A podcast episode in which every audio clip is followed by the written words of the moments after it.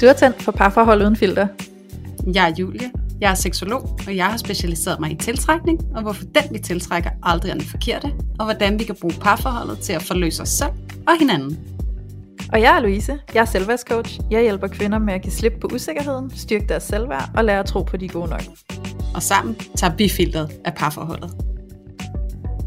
Hej alle sammen, og velkommen endnu en gang til Parforhold Uden Filter. For lidt siden, så øh, spurgte Louise og jeg ud til alle jer lyttere, om der må var nogen, som I rigtig godt kunne tænke jer, at vi fik besøg af inde i vores lille podcaststudie.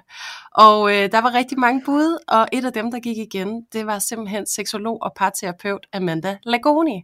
Og vi har simpelthen grebet jeres forspørgsel, fordi at det er lige præcis det, vi skal i dag. Vi har nemlig fået besøg af Amanda Lagoni. Hun er forfatter til bogen At elske er ikke en følelse.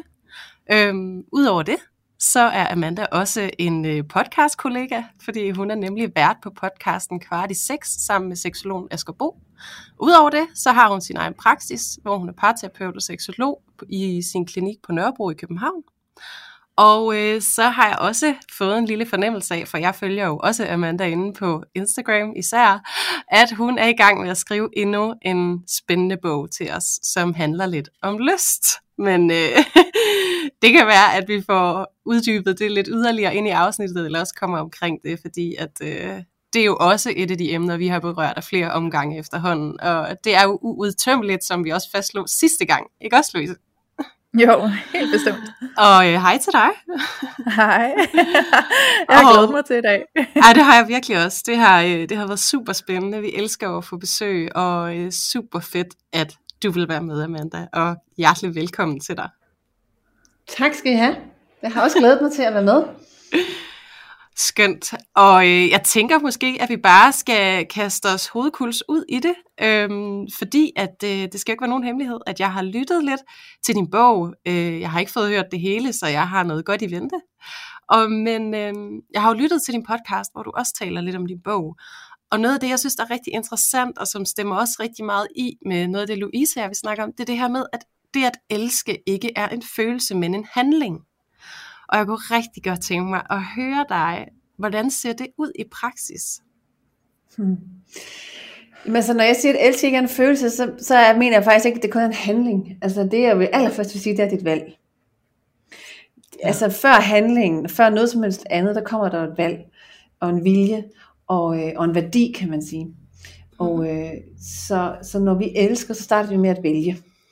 Øh, det betyder ikke, at der ikke må være følelser. Det er der som regel masser af, når vi elsker. Øh, både på godt og ondt, altså i alle ender af skalaen. Øh, men følelserne kan ikke være definerende for, øh, hvad det vil sige at elske. Øh, fordi de er utilregnelige og udefinerbare, ukontrollerbare.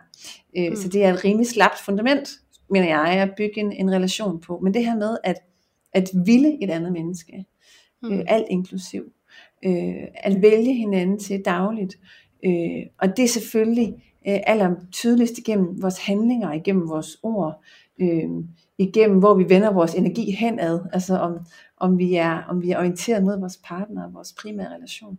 Så, så for mig er der, er der egentlig ret meget i det, men det som i hvert fald er hovedbudskabet, det er, at det ikke er en følelse alene, og at vi skal holde op med at lade vores øh, romantiske forestillinger øh, og følelsesmæssige standarder sætte dagsordenen for øh, øh, vores relationer.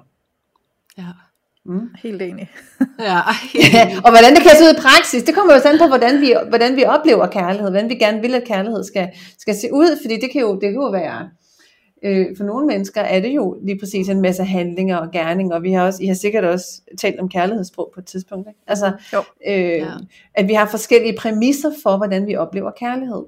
Øh, øh, så derfor så, så øh, hvordan det lige præcis ser ud i hver relation, det er jo ret individuelt. Men, men, øh, men det, at vi aktivt går ind og siger, jeg vil dig, det betyder det her. Det er vores relation. Det vi synes er kærlighedsfyldt for os, det ser sådan her ud, det er de her rammer.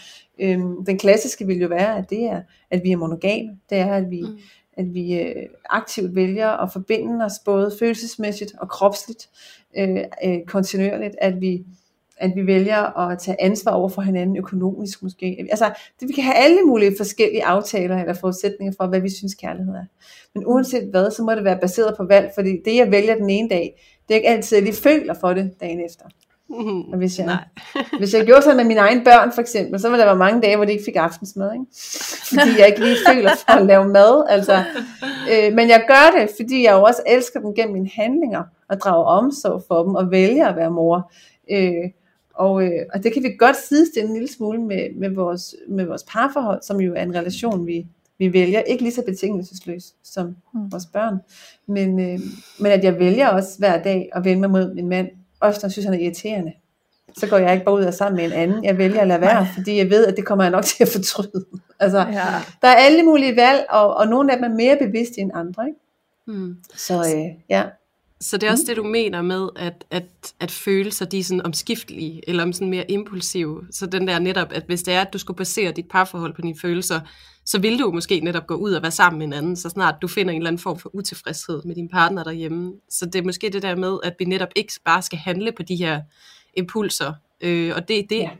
det vil sige at vælge kærligheden til. Det er ligesom, at du måske i højere grad er nysgerrig på dig selv, tillader ting at være der, men ikke nødvendigvis ægter ud på det, eller fjerner dig fra din partner, fordi du har en eller anden utilfredshed. Ja. Ja. Lige præcis. Det er okay. Meget fint formuleret. Okay. Det er der også et godt kapitel om i bogen, som hedder, kapitlet hedder De fucking følelser. Og som lige præcis handler om, hvordan vi håndterer følelser, og hvad vi gør med dem, og hvordan vi er nødt til at adskille følelser og adfærd. Ja, Fordi hvad, hvad, følelserne, hvad siger du? Hvad gør man så? Altså, når man så står med den der følelse af, hold kæft, hvor er du bare fucking irriterende. Altså, hvad skal, hvad skal jeg så stille op? Ikke? For jeg kender det da godt, og jeg, jeg bevares, jeg er ikke gået endnu, men det har jeg da gjort førhen i tidligere forhold. Ikke? Altså, når den der irritationsfølelse, den har præsenteret sig selv for mig tilstrækkeligt mange gange, så er jeg da valgt at gå. Men altså det der med, altså, hvad, hvad, hvad, hvordan håndterer man de der fucking følelser, så når de kommer og presser sig på? Ja, fordi de kommer jo, og, øh, og vi skal forholde os til dem. Altså jeg mener jo ikke, at vi skal ignorere vores følelser. Det tror jeg ikke er sundt. Øh, det, Nej. som, det, som vi ikke vil føle, det ender med at vokse så kæmpestort ind i os. Så vi skal selvfølgelig registrere vores følelser og anerkende dem. Lytte mm. til dem, og også, også undersøge, om der følger os et behov med følelsen.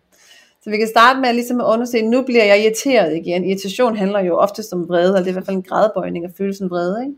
Mm. Så er der noget, der på en eller anden måde piller ved mine grænser? Er der noget her, jeg bliver ved med at ikke synes er okay? Er der noget, der bliver ved med at, at skubbe til min sådan integritet eller intimsfære, eller hvad det nu kan være? Mm. Øh, så det første vi gør, det er jo at opdage, om der er et behov, og så en- enten selv møde det, eller bede om hjælp til at møde det. Og Ja. hvis vi så siger, at det, det bliver ved med ikke at ske, altså, så må vi jo kigge på, hvordan kan det være, at det her behov igen og igen opstår? Altså ligger der noget endnu længere nede, et andet umiddeligt behov nedenunder? Øhm, så vi må gerne sådan undersøge, hvad omgager den her følelse, som dukker op igen og igen. Fordi mm. den vil os jo noget. Følelserne fortæller os jo noget. Mm. Øhm, men det nytter ikke noget, at jeg bare handler på den impulsivt og siger, Nå, om jeg er irriteret, så må jeg jo øh, så må jeg begynde at råbe, eller jeg må sige, det må han finde ud af, han må fikse det. Altså jeg er nødt til at kigge Ja. på, hvad handler min irritation om? Hvad er det, der, hvad er det, der, der, øh, der frustrerer mig, eller irriterer mig her? Mm. Øhm, så det er jo et eget ansvar, jeg i virkeligheden lægger op til. At vi ligesom kigger på vores egne følelser, og at vi ikke lægger ansvaret for, at vi skal få det anderledes over på vores partner. Ja. For det synes jeg meget tit, jeg hører, ikke? at folk det er sådan, jeg bliver simpelthen irriteret af at være sammen med dig. Du må holde op med det, du gør. Ja. I, I stedet for at tænke, hmm, jeg bliver irriteret af det, min partner gør. Jeg kan vide, hvad det siger om mig. Er der et mønster her? Bliver jeg også Ja, irriteret af mit sidste parforhold? Altså, ja. øh, så de fortæller os jo noget, men vi må godt lige stoppe op og lige altså, spørge os selv ind. Altså, sådan, hvad, hvad kunne det handle om? Hvad er det for et behov, der bliver ved med at blive negligeret her eller overhørt? Mm. Ja, fordi jeg kan da i hvert fald godt skrive under på, den der irritation nogle gange handler meget lidt om min partner, og rigtig, rigtig meget om et eller andet, der foregår på en helt anden front ind i mig selv.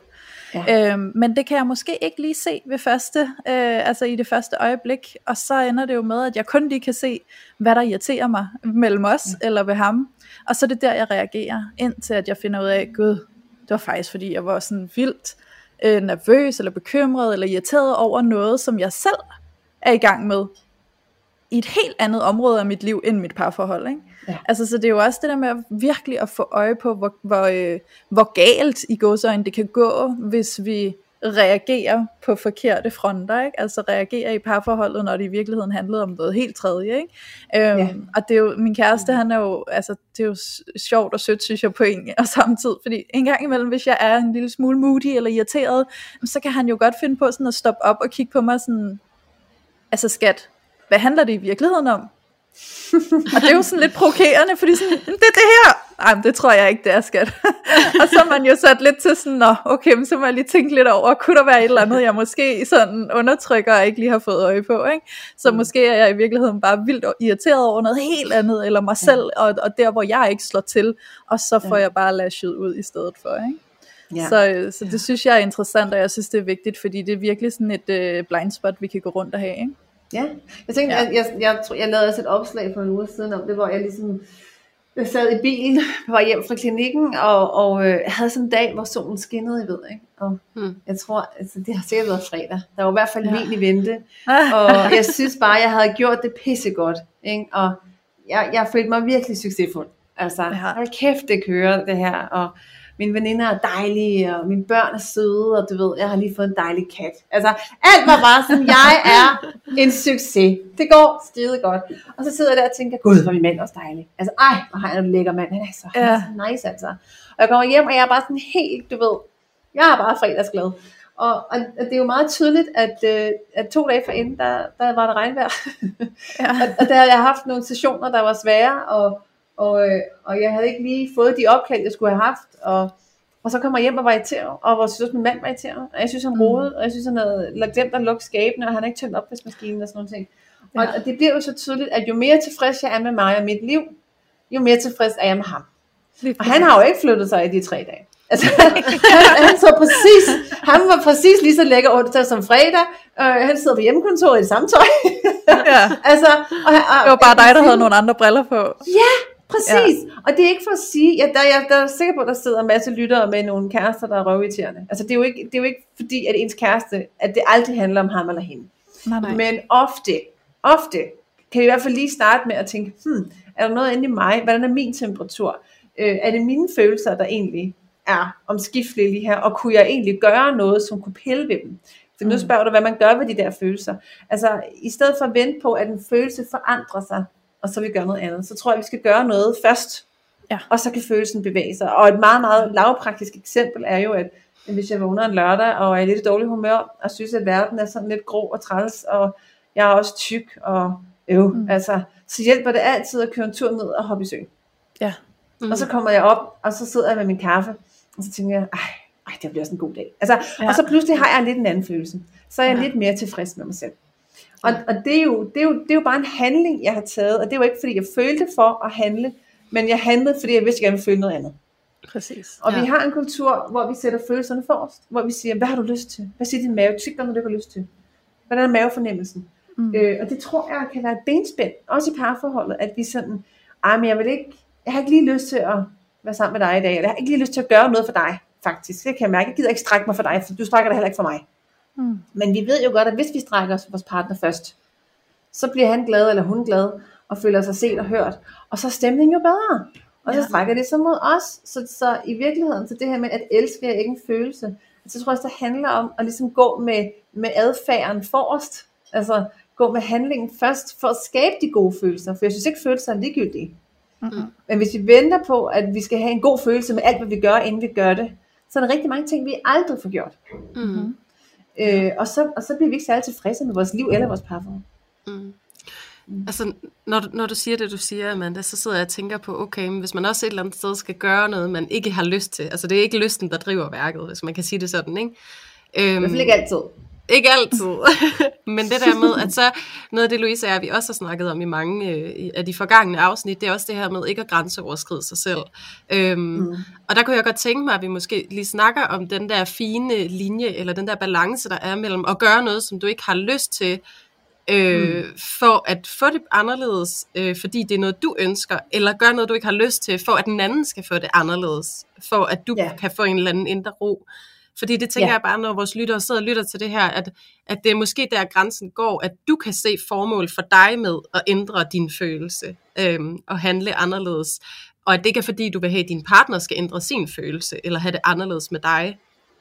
Kan- hva- Hvordan, hvordan, hvad tænker du om det? Altså jeg tænker, at når vi snakker om lyst, og det handler både om seksuel lyst, eller, eller lyst til at ville, altså alt det her, lyst er jo ret bred format, kan man sige. Mm-hmm. Så, øh, så tror jeg, at vi skal starte med at lige definere, hvad lyst er, fordi i min bog, der er lyst så simpelt som noget, vi synes, der er rart. Ja. Og så kan vi jo ekspandere på den. Altså, så, Mm. kan vi gøre, så kan vi gøre lystoplevelsen bredere. Altså, jeg, jeg, jeg synes, det er dejligt, at du rømmer på min, på min arm. Du kan jo prøve at rømme på min overarm og se, om det er også for dig. Og så kan vi udvide det her, den her rarhedsfølelse, eller følelsen af, at noget er dejligt. Og når, vi, og når vi skal gøre noget, vi ikke har lyst til, lad os, tage, lad os bare sætte den på spidsen og sige, kan vi have sex uden lyst? Altså kan vi virkelig møde vores partners for eksempel seksuelle behov, hvis vi ikke selv er der? Og, og der, der må vi godt kigge på villigheden og sige, at jeg er faktisk villig til at møde min partners behov, også selvom jeg måske ikke selv mærker min brusende lyst. Øh, og det kan jo, vi har, I har, jeg ved også, I har talt om seksuelle tændinger, ikke? At man kan have den her receptive tænding, hvor at man i virkeligheden ikke mærker lysten, før nogen ligesom er i gang på en, eller før man Mm. selv går i gang. Mm. Øhm, og der kan man godt bruge villigheden til det, men det som for mig hele tiden er den vigtigste målestok her for, om vi gør noget, altså om vi overskrider vores grænser ved at handle uden lyst, det er, hvis det føles ubehageligt, hvis det føles forkert, hvis du mærker afsky i dit system, hvis du mærker, Mm. at øh, nu fryser hele min krop, jeg skal bede tænderne sammen, jeg skal bare forlade mig selv for at gennemføre det her, så er det et no-go, så skal man Mm. stoppe. Hvis det er, det her tager ikke noget for mig. Øh, jeg, får ikke, jeg bliver ikke videre af at give en blowjob. For eksempel, hvis man nu tænker, jeg vil gerne give ham en blowjob, jeg har ikke specielt lyst til det, jeg mærker ikke liderlighed af det, det gør ikke noget seksuelt for mig, men det tager ikke noget fra mig. Jeg får det dårligt af det, jeg synes ikke, det er ubehageligt, jeg mærker ikke afsky, og han bliver pisseglad. Men så giver han da en blowjob. Altså, Mm. det er da dejligt. Det er der Ja. ja. ville noget dejligt for hinanden, men vi skal jo ikke gøre det, hvis vi ligger og, og gagger og, og har det sygt dårligt imens, og bare, at det skal være overstået, fordi det husker vores krop. Så jeg synes, grænsen hele tiden går imellem, jamen er det rart, eller er det ubehageligt? Og så er der noget, som er ligegyldigt. Mm. Og hvis det er ligegyldigt, og det er ikke fordi, du har forladt din krop, vil jeg lige sige, Mm. øh, men det er bare fordi, du siger, jamen det, det tager ikke noget fra mig, det giver mig heller ikke noget særligt, men det gør mig ikke noget. Så synes jeg ikke, der er noget galt i at, at strække sig på viljen. Altså, Nej. øh, men jeg synes hele tiden, vi skal have i mente det her med, er det rart? Er det okay det her? Mm. Eller føles det virkelig ubehageligt? Hvis det føles ubehageligt, så skal vi stoppe op. Giver det mening? Ja, det giver super, det giver super mening. god mening. Og det Ja. gælder jo i alle henseender. Det gælder jo også på, hvad vil jeg dele følelsesmæssigt? Altså, hvad for en Ja. grænse har jeg for, hvad, hvad jeg vil dele med dig? Med, og det kan være kropsligt, det kan være, øh, hvor, hvad vil jeg gøre for dig på daglig basis, logistisk hjemme i huset? Altså, det kan være på alle mulige parametre, det her. Ikke? Mm. Mm. Der er mange ting, vi bliver nødt til at gøre, og som vi, og som vi gør ud af vilje, og fordi vi ved, at det er nødvendigt, som vi ikke gør af lyst. Altså, Ja. Ja. Altså Julia og jeg, vi snakker jo ofte om at kigge på, hvad er din motivation for at gøre det? Øhm, Mm. Fordi der kan jo nogle gange være de her situationer, hvor at, øh, lad os sige det er det her blowjob, vi snakker om, hvor at det er måske ikke min egen lyst lige nu, men jeg gør det alligevel, fordi det tager ikke noget fra mig. Men at så kigge på den der motivation, men kunne det være, at du gør det, fordi du tænker, at du så bliver bekræftet af din kæreste? Gør du det for ligesom at øh, sikre dig, at han øh, ikke smutter ud af andre steder? Gør du Mm. det sådan for at være sikker på, at han elsker dig og kan lide dig? Og sådan, sådan at det kan jo også godt nogle gange få den der lidt usund, destruktive mm. øh, altså sådan tone i forhold til ens eget selvværd, hvor man faktisk gør det for at opnå bekræftelse. Ikke? Mm. Øhm, og der synes jeg jo, at det er jo måske ikke den der ud af kroppen oplevelse, hvor du, altså som du snakker om, det der deciderede ubehag, men, men der ser jeg det jo som om, det er destruktivt over for din, øh, dit, din, din selvfølelse og Ja. dit selvværd. ja, Så, tror så der synes jeg også, det er vigtigt at få kigget på, Mhm. at, man ikke voldtager sit selvværd, altså sådan, hvis man Mm. kan sige det på den måde. Ja. Ikke? Ja. Grænseoverskrider sig på den front. Jeg tror, det er svært at fuldstændig skille det der ad, fordi Ja, vi det tror har jeg jo også. sex af alle mulige mærkelige årsager. Ja. øhm, og bare en af dem er lyst og liderlighed, men der er også alle mulige andre grunde til at have sex. Og bekræftelse ja. er jo en af dem, og jeg tror ikke, vi kan se os fri for at, øh, at også gøre det for bekræftelsens skyld. Mm. Men jeg tror, altså, så, jeg tror, det kan blive en stor opgave at skal sådan ligge og mærke efter, hvad er min motivation nu for det her. Mm. Øh, fordi vi kan nok også godt finde noget af det, som måske er forbudte følelser, eller hvad kan man sige. Så jeg tror, hvis man skal finde sådan overordnet rettesnor, så kan man have først den her med, er det rart, eller er det ubehageligt? Altså sådan, det må være sådan en, en rettesnor, og så er der også den anden, som hedder, gør jeg det her for at give noget, eller gør jeg det for at få noget? Ja. Mm. Der er ikke noget værre, end når ens partner rører ved en, fordi han vil. Altså, går han hen og sådan, bot, bot, og, og befamler ens bryster, eller laver sådan en, altså, du ved, når man står midt i opvasken, og man er bare sådan, "Hvad- det der, det var ikke for at give mig noget, det var fordi, du har brug for et eller andet her, det er virkelig ikke rart, altså sådan, giver jeg et kram, eller tager jeg et kram, giver jeg en berøring, tager jeg en berøring, øhm, altså, giver jeg et blowjob, fordi jeg har lyst til at give ham noget, eller giver jeg blowjob, fordi jeg har lyst til at få bekræftelse, og, mm. og sikre mig, at jeg, Ja. at jeg kan være miste ham. Så, så jeg tror, for, fordi ellers kan det blive meget svært at manøvrere rundt i alle de der forskellige følelser. Så jeg tror, det er en meget god sådan, målestak, det der med, er det rart eller er det ubehageligt? Og giver jeg noget, eller tager jeg noget? Ja. Virkelig gode retningslinjer. Ja, Det er meget simpelt. simpelt. Vi må gerne have, det må gerne være lidt simpelt og konkret, fordi Ja. ja. Vi kan sagtens gå mere i dybden og brede det ud, og, og blive sådan, altså, men, men når, i praksis, og jeg er jo utrolig optaget af praksis, fordi det er jo det, vi lever i, øh, så skal det simpelthen være noget, vi sådan rimelig hurtigt kan tjekke Ja. ind med os selv. Øh, og hvis vi kan mærke, at jeg er allerede stråt forvirret, bare ved, bare, bare ved at spørge mig selv om noget rart, så må Ja. vi lige gå på toilettet. Så må du lige trække vejret, sæt dig ud Ja. og lige, hvad, hvad sker der her? Er jeg i gang med at, at gøre noget for at, altså, hvor jeg er jo lidt vold på mig selv i virkeligheden, eller hvad foregår der? Mm. Ja. Helt sikkert. Rigtig gode retningslinjer. Det, er næsten, øh, det fortjener næsten et citat. Ja. Det er tit Ja. ja, ja. Øhm, og så sidder jeg og bliver ved med at have sådan en lille stemme i baghovedet af noget, som jeg bliver ved med at tænke tilbage på, vi snakkede om tidligere, øh, inden vi nåede til det her med lyst og ulyst. Øhm, og det er den her, øh, du sagde noget med, Amanda, at, at at det der med irritationen ikke nødvendigvis er det, der sådan, altså at det ikke altid er dig, der skal ændre din følelse, men man også godt reelt set kan have en partner, altså hvor at, at der kan være noget galt, ikke? Øhm, mm. Og der tror jeg bare nogle gange, når man er i parforhold, og især hvis man er, har s- set your mind to og, øh, og arbejde for dit parforhold og udvikle dit parforhold, så tror jeg også godt nogle gange, man kan få lidt skyklapper på, og sådan tænke sig, altså jeg kan godt fikse det her, eller jeg kan løse det her, mm. eller det her, det skal nok blive godt. Øhm, og der, der kan jeg godt tænke mig at få dit input i forhold til, jamen, hvornår ved man så, er det, min, er det mig og mine følelser, øh, jeg skal til at kigge lidt på, eller er der reelt set et problem herude i min relation til min partner? Hvad, Mm. hvad er dit input til det? Altså, det er jo bare en af de svære spørgsmål, ikke? Ja, Øh. det er det nemlig. Ja, og, og jeg er også jo et, som klienterne stiller tit. Altså, hvornår, altså, hvornår har man kæmpet nok? Hvornår er nok nok? Mm. Øhm, hvornår, hvornår er det ikke bare mig længere, hvornår er det også min partner? Altså, mm, jeg tror, jeg, der er ikke noget entydigt svar på det. Det bliver jeg nødt til at sige. Men jeg, jeg synes oftest, det er sådan, også med mine klienter, at, at øhm, de kan godt komme og være i tvivl. Og så, altså, så længe, vi, så længe vi er i tvivl, så er der også tro. Ellers er vi ikke i tvivl. Det er klart, altså, fordi hvis vi, hvis vi ikke var i tvivl, så er vi jo sikre. Så når vi er i tvivl, så er der tro. Og jeg vil altid, øhm, jeg vil altid være troens advokat til at starte med. Altså jeg vil altid hende, der siger, Nå, okay, det er der, der tror på det her.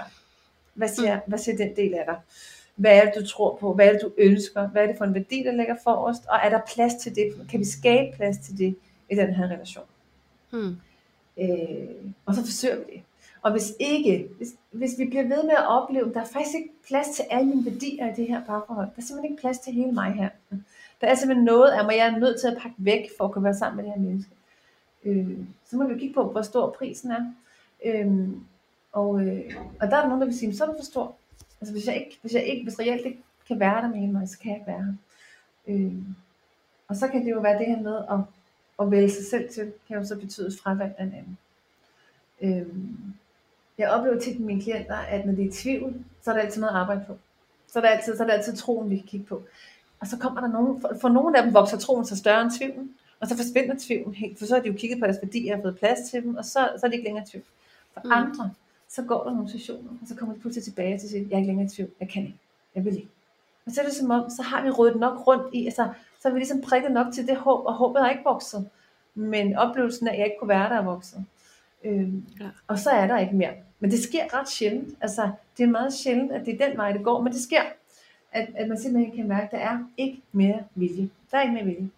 Nej. Og så er der jo ikke noget tro. Så, så øh, der var en, der, der skrev til mig forleden, når du siger, at parforholdet er et valg, og det at elske er et valg, vil du, så, vil du så også påstå, at alle, der bliver skilt, de har valgt det? Altså som, altså som om, at det er så ens egen skyld. Ja. Og så siger jeg, ja, selvfølgelig er det. Der er et tidspunkt, Jeg hvor, håber, hvor det er dit ikke, eget valg.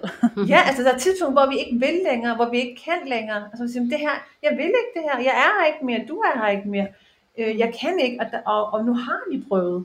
Og, så ja, og så er, det jo, så er det jo, at vi ikke vil længere, eller at vi vil noget andet. Mm. Øhm, var det et spørgsmål? Var det svar på det spørgsmål? Jamen, jeg synes, det var rigtig fint, og jeg tror også, altså Louise og jeg, vi snakkede en dag om det så sent som i sidste afsnit, altså, og det er jo virkelig diffus, det der med at, at mærke ind i, hvornår nok nok, eller hvornår øh, ved vi, at noget er rigtigt, og hvornår ved vi, at noget er forkert. Altså, det er jo en proces, ja. og det der med at så bare komme med et klart svar på noget, der er en proces, det er en ret svær opgave. Så Det, ja, det kan vi ikke, men vi kan da i hvert Nej. fald vi kan da snakke om nogle af stepsene i processen, ikke? helt sikkert, ja. Og, og, og, hjælpe. Præcis, og, og noget af det, som, og, som også øh, øh, der kan lede mig videre øh, i den her samtale, det er det her med, at, at vi har faktisk nogle lyttere, som kontinuerligt og ofte spørger ind til det her med, hvordan får jeg min mand overbevist om, at kærlighed er et bevidst valg, at det er noget, vi skal arbejde for det her. Altså, og, det, det, og det er typisk kvinder, der sidder lidt tilbage med følelsen af, øh, modstand fra sin partner, eller ikke føle, at de kan engage øh, deres partner i det her samskabelsesprojekt, som parforholdet er. Og, ja. og det synes jeg også kunne være rigtig, rigtig spændende, og så i forlængelse af det sidste spørgsmål, at vende det. Altså, hvordan gør vi det? Hvordan får vi partneren med, når vi er i tvivl, og der er noget, der ikke fungerer, og vi kan mærke, at der skal ske et eller andet, og vi føler, at vi står med opgaven alene om at skabe det her parforhold. Hvad, Ja. hvad er din erfaring? Jamen, øh, altså, øh, jeg erfarer jo, at det er både mænd og kvinder, der, der kan være tilbageholdende med at arbejde på relationen, men, men jeg, vil, jeg vil give ret i, at, øh, at der er flere mænd, der sådan synes, at det skal komme naturligt kvinder. Skal ikke spørge mig. Og jeg tror, jeg tror, det er socialt konstrueret, altså egentlig, men, men, men øh, jeg tror, at hvis vi gerne vil have vores partner med på den her øh, idé eller terminologi om, at parforhold er noget, vi vælger, og noget, vi arbejder for, og ikke bare noget, vi ligesom, der ikke bare falder ned i turbanen. Mm. Øhm, så en god strategi er ligesom at fortælle vores partner, hvad vi ønsker for vores relation. Så de fleste, de starter med at gå til deres partner og fortælle dem, hvad de er utilfredse med. Mm. Og det vil jeg gerne forbedre. Øh, og allerede der, så bliver man lidt træt. Og det kan man man kan godt blive sådan lidt, okay, du synes ikke, jeg gør nok, du synes ikke, jeg tager ansvar nok, du synes ikke, jeg er romantisk nok, du synes ikke, jeg ser dig, og du føler dig ikke elsket. Og allerede der, så tænker man, den der parterapeut, altså vi kommer til at betale hendes nye sommerhus, altså hvis det her skal fikses, ikke? Og, og så det kan godt føles sådan lidt øh, som en ørkenvandring. Hvorimod, at jeg plejer at sige til dem, der kommer her, og som egentlig gerne vil have deres partner med, så siger hvad ønsker du for din relation? Mm. Altså, jeg ønsker et sexliv, der fungerer. Jeg ønsker at mærke gnist. Jeg ønsker at mærke begær. Jeg ønsker, at vi kan sidde og tale sammen hele aftenen og flaske rødvin og ikke gå død i hinanden og kede os. Altså, fedt. Gå hjem og sige det. Gå hjem og sige, jeg længes efter alt det her med dig. Og jeg tror mm. på, at vi kan få hjælp til at skabe det, ved at den tredje part kommer ind over. Eller ved at vi går til det her kursus. Eller ved at vi læser den her bog. Eller ved at vi begynder at høre den her podcast sammen og snakke om den bagefter. Altså, Mm. jeg har lyst til, at vi tager nogle valg imod at få det sådan her. Øh, fordi det er motiverende. Og det er, at vi ligesom sætter vores partner i, i, øhm, i forventning om, hey, jeg tror på, at vi to kan skabe en relation, som jeg har lyst til at være i. Mm. Frem for, at vi starter med at belyse alt det, vi ikke vil være i. Mm. Øh, det plejer at være en rimelig god strategi. Ja, det er også at kigge på, hvad det er for en stemning, man sætter, ikke? Fordi altså, når du kommer der med alle dine negationer, altså, så kan det hurtigt bare se enormt sort ud, ikke? Altså, og så er det næsten, det er det. hvad, hvad er vi har overhovedet for, hvis det er sådan, det står til, ikke? Hvor at Mhm. netop, hvis man taler den anden retning på, hvad, hvad længes jeg efter, hvad vil jeg gerne? Jamen, så bliver der også sat en stemning for, jeg vil dig så gerne, og jeg vil alt det her med dig. Og det er altså alt andet lige lidt sjovere at gå ind i. Det er det, I snakker selv om motivation for, hvad vi gør ting. Altså, Ja.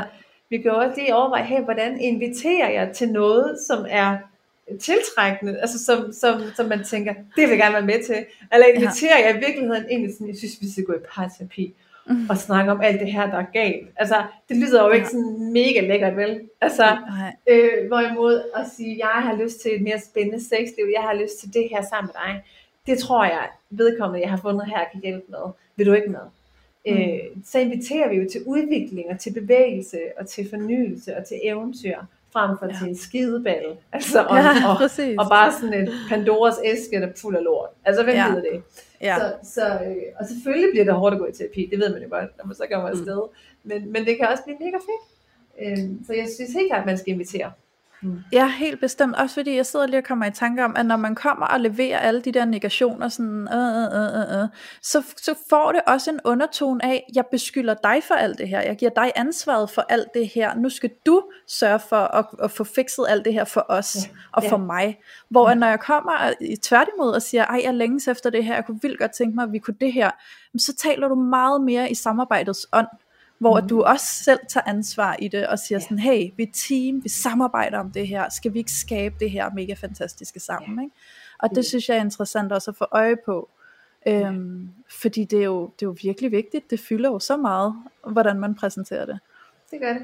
Vi skal Ja. huske, at når vi, når vi bebrejder et andet menneske, og det gør ja. vi ikke selv synes, vi bebrejder, men når vi, når vi ligesom udtrykker vores utilfredshed, så føles det ofte som bebrejdelse. Og det, der aktiverer i os, det er ofte skam, altså følelsen af at være forkert, eller ikke at være god nok, eller have ramt ved siden af. Øh, og når vi har den følelse, jamen så gør vi en af to ting som regel. Enten så trækker vi os og bliver små, eller så går vi til angreb. Ja, Og der er ikke rigtig nogen af de to bevægelser, som tænker, kom lad os arbejde på vores parforhold. nej, Altså, så, og det betyder ikke, at vi kan undgå øh, positiv kritik, eller at skulle sige til hinanden, jeg synes faktisk ikke, du gør dig umage. Det, det kan sagtens være, at vi bliver nødt til det. Øh, men hvis vi gerne vil invitere til for eksempel udvikling eller terapi, eller sådan, så skal vi helt klart stræbe efter at, at invitere frem for at bebrejde. Ikke? ja. Ja. Ja, for man kan også sige, at når vi bebrejder dem, så er det måske, fordi vi kommer fra et sted, hvor vi føler os meget magtesløse, og vi føler os lidt som et offer, ikke? Øhm, og der, der kan man sige, jamen hvis du skal træde ind i det her og være en teampartner i det her samarbejde, så bliver du også nødt til at løfte et ansvar, så du bliver nødt til også at finde en måde at få trådt ud af den magtesløshed, og se, at du faktisk har noget, du kan bidrage med, at du faktisk også kan tage andel i det her samarbejde, og du også kan gøre nogle ting for at ændre på tingene, så du ikke føler dig som et offer, der er magtesløs, der kun kan bebrejde, ikke? Ja. Ja, Min Så er vi kæreste, tilbage ved, ved handling. ja, Ja, præcis. ja, præcis. Min kæreste, han har sådan en god analogi, han plejer at bruge, hvor han siger, at hvis jeg kører forbi en fyr, der er gået i stå med sin bil ude ved motorvejen, og han bare står og blaffer, så, øh, så ved jeg ikke, hvor meget jeg har lyst til at holde ind og hjælpe ham. Det er ikke lige noget, jeg nødvendigvis tænker over. Men hvis jeg ser en fyr, der er gået i stå på motorvejen, som skubber bag på sin bil og prøver på at få den i gang, så har jeg faktisk rigtig meget lyst til at gå ud og hjælpe ham. Og det er også Ja. det der med, at man selv altså, ligger en indsats, og jeg bruger det også med mit Ja. barn, det her med, hvis jeg ser, at du selv prøver at gøre faktisk et, et godt forsøg med at få de her strømper på, så er jeg langt mere motiveret til at hjælpe dig. Hvis du bare sidder, øh, jeg kan ikke få Ja. ja. på, åh, det er svært. Og, og jeg tror, det er det samme, altså også når man bliver voksen i parforholdet, hvis man bare kommer, åh, jeg har det, jeg kan ikke lide, og det er svært, og jeg er ked af det. Altså, der er ikke, noget, der er ikke nogen effort, der er ikke nogen indsats Nej. at få øje på. Der er netop bare det der brok, og jeg tror, at det er sådan en, Ja. En grundtanke, jeg normalt arbejder ud fra, og også prøver at give videre, at sådan, hvis, hvis vi kan se, at du faktisk gør dig umage selv, så spejler det sig positivt over i den anden. Så har de også lyst Ja. til at gøre sig umage, ikke? ej, hvor er det Det er godt, det. Julia. Ja. Og det er et så fint billede, fordi vi, altså det er bare, altså hvis du trækker den tilbage i parforholdet, så er et offer bare ikke frækt, vel? Altså, og, og der er jo ikke noget værre, end at få at vide, fuck, du går i offerrolle, ej, hvor er du et offer. Så tænker man, ej, det gider jeg simpelthen ikke, øh, det skal jeg Ja. ikke have på mig. Men, Ja. men, men det at være et offer, det er jo at være, altså, altså frataget ansvaret, eller opleve sig ansvarsløs. Altså, jeg, jeg har ingen handlemuligheder, jeg har fået frataget mig alle mine muligheder. Og der findes jo reelle ofre, altså, Mhm. mm-hmm. som faktisk ikke har muligheden for at handle, så er man et offer. Men de fleste af os er altså ikke ofre i vores parforhold. Nej. Men vi kommer til at, at gøre os det. Og, ja. og et menneske, som du selv siger, man har simpelthen ikke lyst til at overgive sig til en, som, som føler sig hjælpeløs. Så du, kan da ikke, du kan da ikke holde rum for mig fra det sted. Nej. Nej. Så, så, og det betyder ikke, at vi ikke må have det svært. Det betyder ikke, at vi ikke må have svære følelser. Eller endda have det rigtig dårligt og skidt, og være ked af det, og være ængstelig, eller hvad vi nu døjer med. Øhm, men det betyder ikke, at vi er et offer for det. Nej. Fordi vi kan stadigvæk handle, vi kan stadigvæk gøre ting, som bringer os et andet sted hen, eller som ændrer vores tilstand bare en lille smule. Vi kan stadigvæk række ud, vi kan stadigvæk invitere. Der er masser af ting, vi kan gøre. Og så er vi Mm. ikke et offer. Så har vi Nej. det bare lidt svært. Det er to forskellige ting. Vi kan godt stå Mm. ansvarligt i at have det svært. Ja, sagtens. Ja. Sagtens. Mm. Ja. Mega vigtig pointe. og jeg kender det bare rigtig, rigtig godt. Det er også noget af det, som vi har brugt noget krudt på at implementere hjemme ved os. Det er det der med, at bare fordi den anden har en følelse, så er det ikke den andens ansvar at ligesom gå ind og fikse på den andens følelse og gå ind og forandre det. Altså selvom at jeg kan synes, det er pisse frustrerende og skide irriterende, at min kæreste, han bare er vred eller sur på arbejdet, og så går han bare og surmuler, og øh, mig og min søn vil prøve også at være, så skal du gå der med dit lunefulde humør. Men, men det der med at bare være sådan, okay med det, altså det er jo en kontinuerlig øvelse, og det er jo det er jo hver eneste gang, det der med at sige, okay, der sker noget over i dig, det er dit, det er ikke mit, hvordan kan jeg støtte dig i, at du har det svært lige nu, i stedet for bare at gå og så gå kontra på det og blive irriteret over det, men bare sige sådan, okay, jamen det er dit, det er ikke mit, hvem skal jeg være for, at, at det bliver nemmere for at vi er sammen, og samtidig være integritet med mig selv. Ikke? Jeg skal jo ikke over i dig og lave om på dig for min egen vindings skyld, men det der med at give ting plads, det tror jeg bare er sådan en, det, det har jeg erfaret efterhånden, også efter en skilsmisse, at det er sådan en ja. key ingredient, det er virkelig at blive hjemme i sig selv, og tage ansvaret, og så tillade den anden at gøre det samme, ikke? Ja, jeg tror også, ja. det er vigtigt at kigge på, fordi det du siger der, Julie, det minder mig om, øh, nu sidder du og snakker om, hvis din partner er lunefuld, ikke? Hmm. Hvad når du selv er lunefuld? For jeg er da også lunefuld en gang imellem, ja. ikke? Og så kan jeg jo også se øh, skældet for mig, der var, øh, skal vi sige, 23 år gammel og lunefuld, og det var, det var ikke rart, fordi jeg fyldte hele rummet op med min lunefuldhed, ikke? Altså, øhm, og jeg var jo altså en snotunge, ikke? Altså, så gik jeg jo bare rundt der og var, var rigtig ubehagelig at være sammen med, ikke? Øhm, kort for hovedet, jeg skal komme efter dig. Og så til at være lunefuld i dag, hvor jeg kan være lunefuld på den måde, hvor jeg anerkender, hey, jeg kan godt mærke, at jeg er modig lige nu, jeg kan godt mærke, at jeg måske er lidt svær at være sammen med lige nu, og du skal bare lige vide, at der sker de her ting ind i mig, eller du skal lige vide, at der sker noget ind i mig, som jeg faktisk ikke lige helt ved, hvad er, men så har jeg ligesom annonceret det, og så kan vi sådan være i rummet, uden det er en stor lysrød elefant. Ikke? Ja. Øhm, så der er jo også en mulighed for, at, at det er dig selv, der er lunefuld en gang imellem, og så også at tage ansvar for det, sådan så du ikke gør din partner unødig utilpas i den lunefuldhed. Ikke? Oh ja, Ja. Jeg er lunefuld. Fra tid til anden. Ja, det, det tror jeg, vi alle sammen er. Ja. ja. Fedt. Altså, men men øhm, jeg, jeg har faktisk altså, øh, et sidste øh, felt, jeg rigtig gerne vil ind over, øh, inden vi begynder at runde af på det her afsnit. Øhm, og det er jo, at øh, når vi snakker om lunefuldhed og tage ejerskab på sig selv og sine følelser, og finde ud af, hvordan vi kan samarbejde om at få et parforhold til at fungere, så kan der jo godt opstå de her ret voldsomme kriser i parforholdet. Der kan ske ting, mm-hmm. øh, som kan gøre det rigtig svært at have lyst til at samarbejde, eller genfinde tillid, eller få de her positive følelser, og, øh, og vælge hinanden til gang på gang. Og en af dem, det er jo altså utroskab. Og nu har jeg jo mm. set dit interview i Går Aften Danmark, Amanda, hvor at, øh, du mm. fortæller, at det er noget af det, som du har specialiseret dig i øh, mm. at forstå utroskab, og ligesom, hvordan man finder den her forsoning og kommer videre efter sådan en, hvad kan man sige, øh, parforholdstragedie, som det jo kan være. Ja. ja, ja. Så hvad, vil du ikke prøve at sige noget mere om det? Hvordan kommer man videre fra det? Jamen, ja, altså det er jo de svære ting at komme videre fra. Det er jo de ret store svigt. Øh, forstået ja. på den måde, at det er jo meget, det er jo meget fysisk svigt.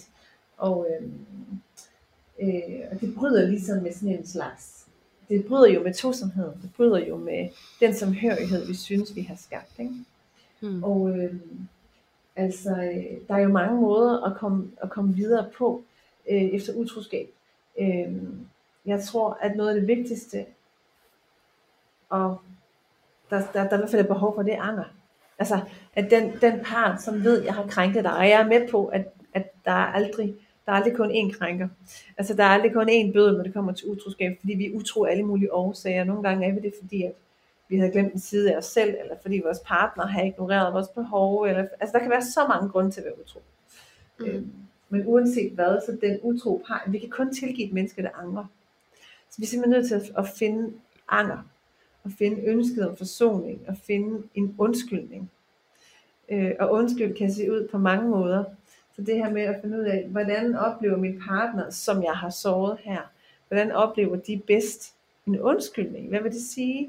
Øhm, hvordan kan jeg Hvordan kan vi strække os? Hvordan kan vi opdage, hvorfor det her skete? Hvad det var? Hvad det handlede om? Øh, og hvad det er, vi har måske har negligeret i vores forhold. Eller også bare, hvad er det for en side af mig selv, jeg ikke vidste, jeg havde brug for, som jeg pludselig har set. Kan den, kan den trives i vores relation? Kan vi skabe en relation, hvor der er plads til det også? Og det er smertefuldt, og det er, det er svært at kigge på, men det er jo absolut muligt, og jeg tror, at der kan vokse noget meget, meget dybt og kærligt og fint ud af, øhm, hvad skal man sige, utroskab, hvis vi kommer på den anden side af det. Men det koster noget, vil jeg sige. Mm. Øh, det der jo er med utroskab, er, altså der, er, der er jo ikke særlig meget, som kommer ind omkring alle grundfølelser, og alt, altså som det gør. Det vækker jo mm. simpelthen alt i os. Ja. Øhm, og derfor er der også meget, der skal tages hensyn til i sådan en proces. Men jeg mener bestemt, det er muligt. Øh, og jeg vil, jeg vil altid være, hvad skal man sige, kærlighedens advokat, altså forsoningens advokat. Øh, også når det kommer til utroskab. Jeg vil altid forsøge at belyse, jamen, jamen hvad, hvad handlede det om? Hvad gav det dig? Og kan mm. vi trække det med ind i den, i den relation, du vælger at være i nu? Mm. Øhm, og, hvordan, og hvordan kan vi hvordan kan vi skabe tilgivelse og tillid igen? Og her er det vigtigt at sige, at tillid er jo ikke en følelse. Rigtig mange snakker om tillid som en følelse. Mm. Altså, øhm, men det er jo ikke en følelse. Tillid er valg. Der er, du finder ingen psykologiske retninger, som har tillid i følelsespektret. Mm. Det, tillid er noget, som opstår på baggrund af erfaringer.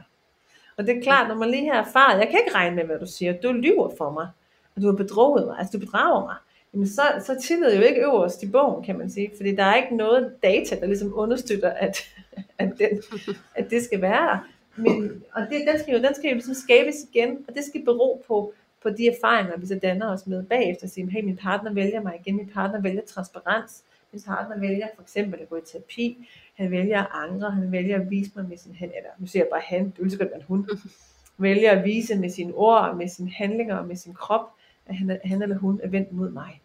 Og så er tillid jo også i sidste ende et valg. Hmm. Så nu vælger jeg at stole på, at du er her, og at vi arbejder mod et fælles, og mod en, et parforhold, som, som rummer det, som det, som, der, som det kræver nu. Øhm, og så vil jeg jo sige, altså for, for bare lige at snakke lidt om utroskab, at øh, der behøver jo ikke at være noget galt med det parforhold, vi er i, for at vi er utro. Altså utroskab er jo ikke altid et symptom på, at der er noget galt. Det, det synes jeg er meget vigtigt at huske på. Mm. Fordi rigtig mange tænker, når så kan vi ikke være sammen, for så er der noget galt med dig, så vil du jo ikke mig, så vil du en anden, eller du vil dig selv mere end det her. Mm. Øh, det er ikke altid et tilfælde egentlig. Vi kan være utro, fordi vi bliver øh, draget af en ny side af os selv, en ny side hos en anden. Det kan være, at vi ikke har set vores egen seksualitet længe, og pludselig dukker den op. Øh, jeg vil aldrig sige, at det er okay. Jeg vil ikke retfærdiggøre det, for jeg synes ikke, det er i orden at være sin partner utro, hvis man har aftalt, at man er tro og monogam. Øh, men, men jeg forstår det, og jeg forstår, at det kan ske, og vi kan jo også se statistisk set, at det sker for de fleste, altså for mm. flertallet, over, gennem, over halvdelen af os, der sker det. Så det er jo noget, der er almindeligt. Og der bliver vi nødt til at tale om det, ikke som noget, der sådan er, oh, Gud, har du været utro? Men som, okay, det er sket, pis, det skal vi lige finde ud af, hvad det handler om, fordi det er faktisk almindeligt. Og derfor skal vi også tale lidt mere om det som noget almindeligt forekommende, og derfor også noget, vi kan forebygge. Mm. Ikke? Ja, fordi det, når du sidder og fortæller det, du gør, Amanda, så sidder jeg også og, og, og vender tilbage til noget af det, du også tidligere snakkede om, noget af det, din bog også omhandler, det her med ens værdier. Og det kan jo også være lige så meget, man, altså det er jo nok de færreste af os, der sætter os ned, når vi indgår øh, i et parforhold og i en relation, at vi sætter os ned og tager ansvar for, hvad er det for en relation, vi gerne vil have? Hvad er det, vi mm. vil være med til? Hvad er det, vi ikke vil være med til? Og hvordan håndterer vi det så? Hvem vil vi gerne være? Når krisen sker. Det kan være, at øh, vi får et barn, øh, og det kan jo godt være en ret kriseramt situation, for der er ikke noget sex længere, der er ikke noget privatliv, der er vi er udmattet, vi er søvnunderskud, eller der er en af os, der er utro, eller der er en, der bliver alvorligt syg. Altså, hvem vil vi gerne være, hvis det her, der mm. sker? Og det, og det tror jeg jo er en af årsagerne til, at rigtig mange af os, vi falder lidt på røven over det. Også fordi, at, at utroskab er blevet den her store, farlige bøgemand, der kan komme ind og ødelægge parforholdet. Altså, så det er jo også et tabubelagt emne på den måde. Ja, det er det. det, er det. Ja. Og det kan også ødelægge parforholdet. Det er ikke altid, vi kan komme efter det. Det er, det er smertefuldt.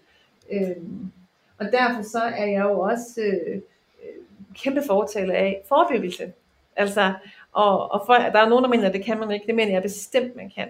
Men jeg bestemt, vi kan kigge på, er der noget af mig, som jeg, som jeg ikke længere har adgang til i vores relation? Har jeg ligesom har jeg egentlig lagt sider af mig selv til side for at være sammen med dig? Har jeg, øhm, er der noget af min seksualitet, jeg ikke synes trives her? Føler jeg mig, føler jeg mig mere fri at se et andet sted? Altså ude, når jeg, når jeg er sammen med mennesker andre steder? Øh, og hvorfor? Og kan vi, kan vi unlock, eller hvad, kan man, hvad hedder det på dansk? Kan vi genåbne eller finde forbindelse til de sider af os selv, som vi synes, vi har mistet i vores parforhold.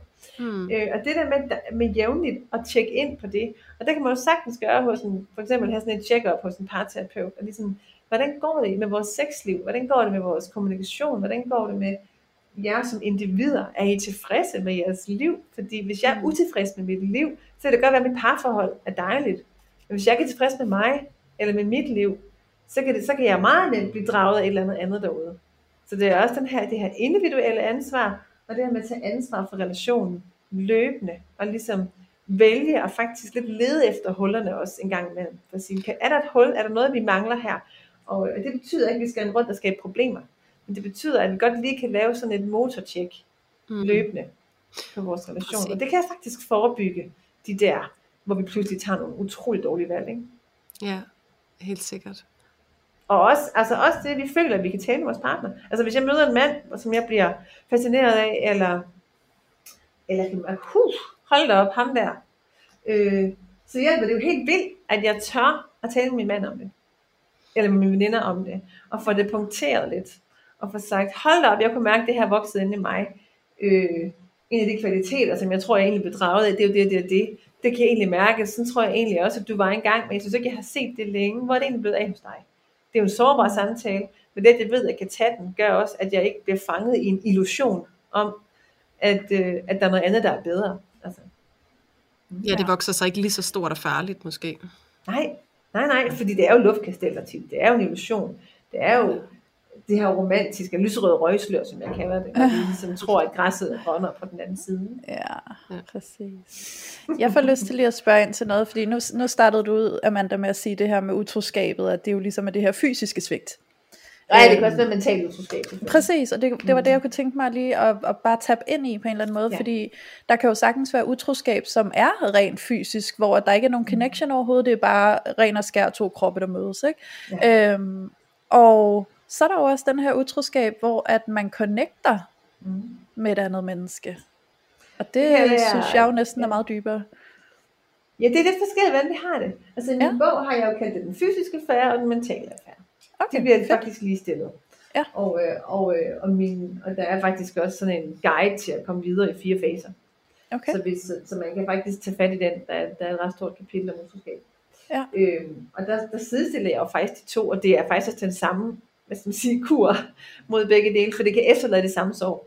Ja. Altså, øhm, for nogen vil en mental affære være mindre farlig, og, en, og for nogen vil den fysiske være mindre farlig, og, og, og tilsvarende modsat.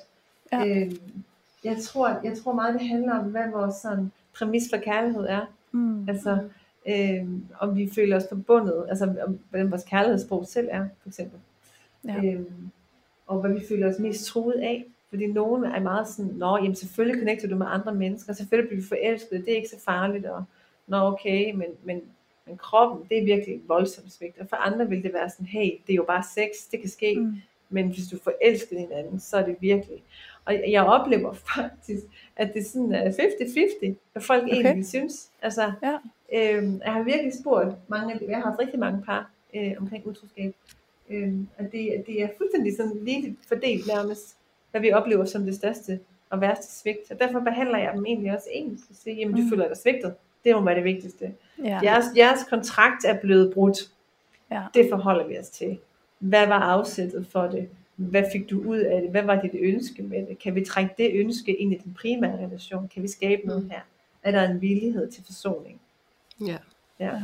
Mm. Nej, hvor godt mega, mega relevant og mega velkendt også. Altså, vi kan jo også godt lide at inddrage os selv her, Louise og jeg. Og jeg kan mm. også, jeg sidder jo selv med det samme og begynder sådan, mm, hvad synes jeg er værst? og, og jeg har både erfaringer med det fysiske, nej, jeg har faktisk kun erfaringer med det fysiske utroskab. Og jeg kan huske, at jeg havde det sådan lidt, mange af mine veninder, de var sådan, hvordan kan du tilgive ham? Ej, det er frygteligt, altså det er jo det værste, der kan ske. Og personligt havde jeg det sådan, jamen han er jo ked af det, og de var jo bare sammen, og de mødte hinanden, han ved jo ikke engang, hvad hun hedder, og han kan ikke huske, hvordan hun ser ud. Altså det er jo ikke, så det betød jo ikke noget. Altså det bliver så tydeligt, hvor at jeg kan mærke det der med at connecte og danne en, en intim øh, relation med en anden mm. på den måde, fordi det er også sådan typisk længerevarende. Det tager jo også tit noget tid at etablere den der relation. Det vil være mere smertefuldt, og det vil være det der med, at du lægger din energi i en anden relation end vores. Mm. Øhm, så jeg tror også, at, at for mig, så er det også det der med, hvad, hvad, hvad man får det til at betyde, og hvad der er vigtigt for en, og måske ja. tilbage til det der værdisæt, hvad er dine værdier, hvad er vigtigt for dig, og så kan jeg jo så udlede af det, at for mig er det vigtigt, at vi begge to laver en aktiv indsats for ligesom at bidrage ind i vores relation sammen, og hvis at jeg ser, at det gør det, så føler jeg mig svigtet, ikke? Ja. Så, så det, det er jo, altså, og mest måske bare for at komme med sådan et lidt personligt håndgribeligt eksempel, ikke? at der kan jeg da tydeligt mærke den forskel. Ja. Ja. Ja. Ja, og jeg tror, du har fat i noget ved det langvarige, ikke? Altså, ja. fordi det her, jeg, jeg tror måske også, svigtet bliver anderledes, jo ældre vi bliver, vil jeg bare lige sige. Altså, de par, jeg har i terapi, som måske er i 50'erne eller 60'erne, mm. og vi snakker om utroskab, det er sådan andre samtaler. Ja. Hvis man er i 20'erne eller 30'erne. Øhm, og, øh, og der bliver det faktisk det her med, hvis det er en forbindelse, hvis det er en, en relation, så er der jo, så, altså det der med, at der kører en relation på siden af min, at det er ikke bare en seksuel relation, mm. og, og ligesom begær, eller sådan, det er faktisk en dyb relation. Mm. Øhm, den kan vi godt efterlade med sådan en følelse af, men så kender jeg dig slet ikke, jeg kender slet ikke dine behov, og jeg har aldrig været nok for dig. Hvorimod, at, er det et one night stand, eller er det bare, jamen, jeg har lyst til at sex, og det gider du ikke, så det fandt jeg en, der gad. Så kan man sige, okay, det er sådan rimelig håndgribeligt. Ja. Øhm, sjældent, det er bare meget sjældent i terapirummet, at det er så simpelt. Altså, ja. det er så simpelt at stille op. Øhm, så, altså, ja, jeg tror, jeg kunne sagtens sidde her og sige, at det der vil være værst for mig, eller det der, men jeg oplever egentlig også, at når vi så er i situationen, når vi oplever det her svigt, eller når vi selv er utro, øhm, mm. så er der så sindssygt mange lag i det. Ja, så der er både ja. begær, og der er skam, og der er skyld, og der er det at se en anden side af sig selv, og se en anden side af sin partner. Og, mm. øhm, Måske også en øh, flugt. Der kan sagtens være en flugt i det. Mm. Øhm, og, og så er der også nogen, som erfarer, som bliver helt i tvivl om, hvem de selv er, fordi de tænker, hov, jeg troede, jeg var pisseglad for min partner. Jeg troede, vi havde det fantastisk. Hvorfor gjorde jeg så det her? Altså, mm. man kan stille spørgsmålstegn ved hele ideen om parforholdet lige pludselig. Og, så det kan blive kæmpestort. Mm. Så, så der er i hvert fald det at sige til det, at hvis man oplever utroskab, øh, så det er en god idé at søge, øh, hvad skal man sige, øh, lidt bistand mm-hmm. i, form af, i form af en parterapeut eller en seksolog, mm. ikke, som, som kan hjælpe en med at manøvrere rundt i alle de her følelsesmæssige lag, og måske ja. adskille lidt, hvad der er dit, og hvad der handler om noget inde i dig, som du er nødt til at tage ansvar for, og er der noget som parforholdet også, ligesom er der noget, der skal skabes plads til relationen, som der ikke var i forvejen, og, mm. og hvad har din partner at bidrage med her. Altså det kan være ret svært at adskille de der ting. Mm. Mm. Ja. ja. Det er meget nuanceret jo. Ja, og individuelt. Det er det. det, ja. er det. Og ikke sådan det mest cheerful subject. Nej. Heller ikke.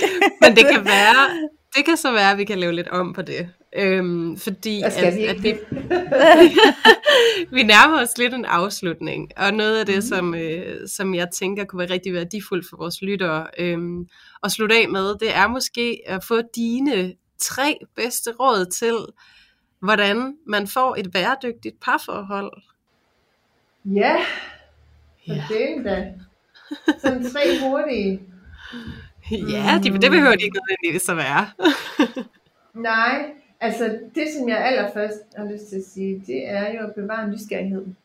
Uh-huh. Det er lettere sagt end gjort, men nysgerrighed er faktisk også en handling, og ikke kun en følelse. Ja. Øh, og det vil sige, at jeg bliver ved med at stille mig åben for nysgerrig på, hvem du er.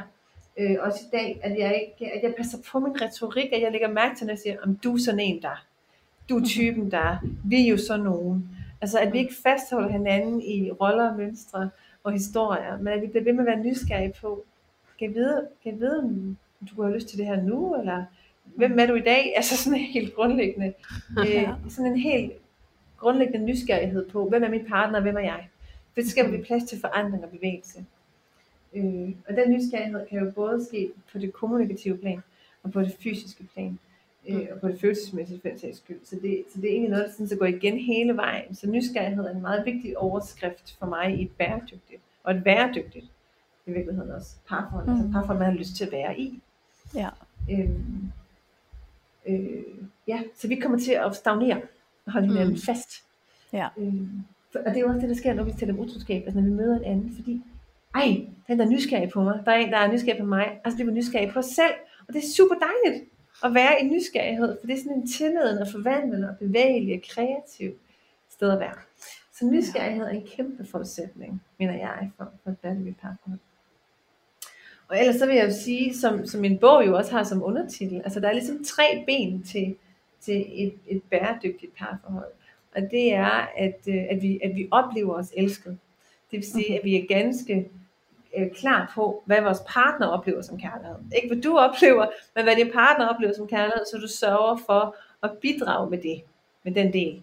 Øh, og at du også selv ved, hvad du oplever som kærlighed, så du kan bede om dine egne behov. Så vi ligesom får målrettet vores, vores indsats. Så det er ikke noget, at min partner han bliver ved med at gå rundt og fortælle mig, at han elsker mig, hvis, hvis det ikke er ordene, jeg har brug for. Okay. Så man ligesom finder ud af, hvornår føler du dig elsket, så vi kan skrue på de parametre. Så det at opleve sig elsket, øh, og det at være valgt, det at vide, at jeg er valgt, også selvom at jeg er en idiot, eller selvom jeg har ja. været. Det, for mig er det ligesom den ene grundsten. Så er der den gode kommunikation, altså det at vi oplever, at vi kan tale sammen, jeg føler mig hørt, jeg føler mig set øh, i vores relation. Øh, det tror jeg er meget, meget vigtigt, at vi faktisk bliver gode til at snakke sammen, og det er altså noget, vi skal øve, det er altså ikke noget, der kommer af sig selv. Og det er faktisk også noget, som vi kan have været gode til, altså som vi faktisk bliver gradvist dårligere til. Det skal vi bare lige huske. Hvis vi ikke mm, vedligeholder vores kommunikationsmuskel, så bliver den slap. Ja. Sådan er det med alting. Så det er noget, som med alle muskler. som med alle muskler. ja. Jeg plejer også at sige sexmusklen og lystmusklen. Ja. Og, altså, vi, skal, vi skal vedligeholde de ting, vi gerne vil være gode til. Præcis. Og så den sidste, det er jo selvfølgelig øh, det fysiske liv. Altså de her tre ben, altså at vi føler os elsket, at vi føler os set og hørt, og at, og at vi føler, at vores krop er, at, hvad skal man sige, vagt. Altså at, at vores erotiske liv, vores sexliv, vores fysiske liv er, øhm, er kontinuerligt dejligt, at vi føler os forbundet med hinanden. Fordi det er jo noget, som faktisk udgør et parforhold. Og, ja. og 70 procent af alle mine samtaler handler jo om manglende lyst, eller om et sexliv ikke fungerer. Ja. Mm. Så på den måde, så kan man sige, altså, hvis, hvis det ikke er til stede, hvis vores sexliv ikke er, er, er dejligt eller rart eller tilfredsstillende, øh, så, har vi, så vil vi også opleve, at der er noget galt i relationen. Så ja. det er de der tre ben, øh, og nysgerrigheden gennem, går ligesom igennem det hele. Altså, ja. ja. Det er sådan ja. måske det korteste, jeg kan sige. Var det, var det, var det, var det, Jamen, det var, jeg synes, det, ja, var det perfekt. Var rigtig godt. Ja, det ja. var rigtig godt. og, og det var jo det, vi snakkede om tidligere også. Det skal jo være dejligt håndgribeligt og lavpraktisk. Ja. Og det, det ved jeg ikke helt, om det er, men det, altså, det er jo mega vigtigt, og det er jo også noget af det, som vi har snakket om i rigtig mange afsnit i, i vores podcast her, det er jo det her med at bevare nysgerrigheden på den anden, og på sig selv, ja. hele tiden kigge ind, hvad sker der herinde, og så prøve måske at få blik for, hvad sker der derovre, og turde opleve din partner som det individ, den person er, og gøre det igen og igen og igen. Så. Og der vil jeg sige, altså, og det er jo apropos, altså konkret, fordi øh, nu den her nævnte bog, altså den er jo opdelt i de her tre i kærlighed, etik og kommunikation. Og den er jo spækket med håndgribelige redskaber og øvelser. Mm. Fordi at, at, at, det, at det er ikke noget, der sker af sig selv. Så jeg kan ikke bare lige nævne de tre bedste redskaber. Jo, jeg har noget, der hedder den daglige dialog, som jeg altid bruger for eksempel. Men, mm-hmm. men i virkeligheden, så i bogen, den er ligesom fuld af de redskaber, som jeg tænker, det er i hvert fald med til at skabe et bæredygtigt parforhold. Ja. Så kan man altid købe den jo. Perfekt. ja. Jamen, det er jo en perfekt anbefaling også, fordi det er jo altså begrænset, hvad vi kan nå at runde på en time, og især når vi også er tre snakkeglade øh, podcast-værter, ja. så, så er der rigeligt at tage fat i.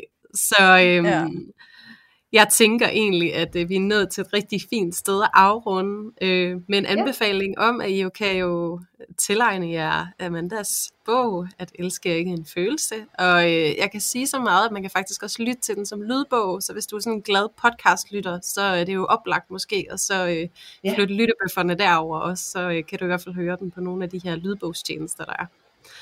Yes. Ja, og øh, så tænker jeg egentlig bare at sige tusind tak for i dag til Louise og Amanda. Selv tak. Ja, selv tak. Det har været dejligt at have dig med, Amanda. Det har været dejligt at være her. Ja. Det er vi glade for. Det har virkelig været skønt og super spændende, også fordi at du er jo på mange måder er en fagfælde, øh, også både i podcastuniverset, men også i forhold til at arbejde med parforhold og nørde det, og synes, at det er noget af det mest spændende i hele verden. Så ja, øh, skønt. tusind tak til jer, og tusind tak til alle jer lyttere, fordi I endnu en gang har været med til at tage filteret af parforholdet.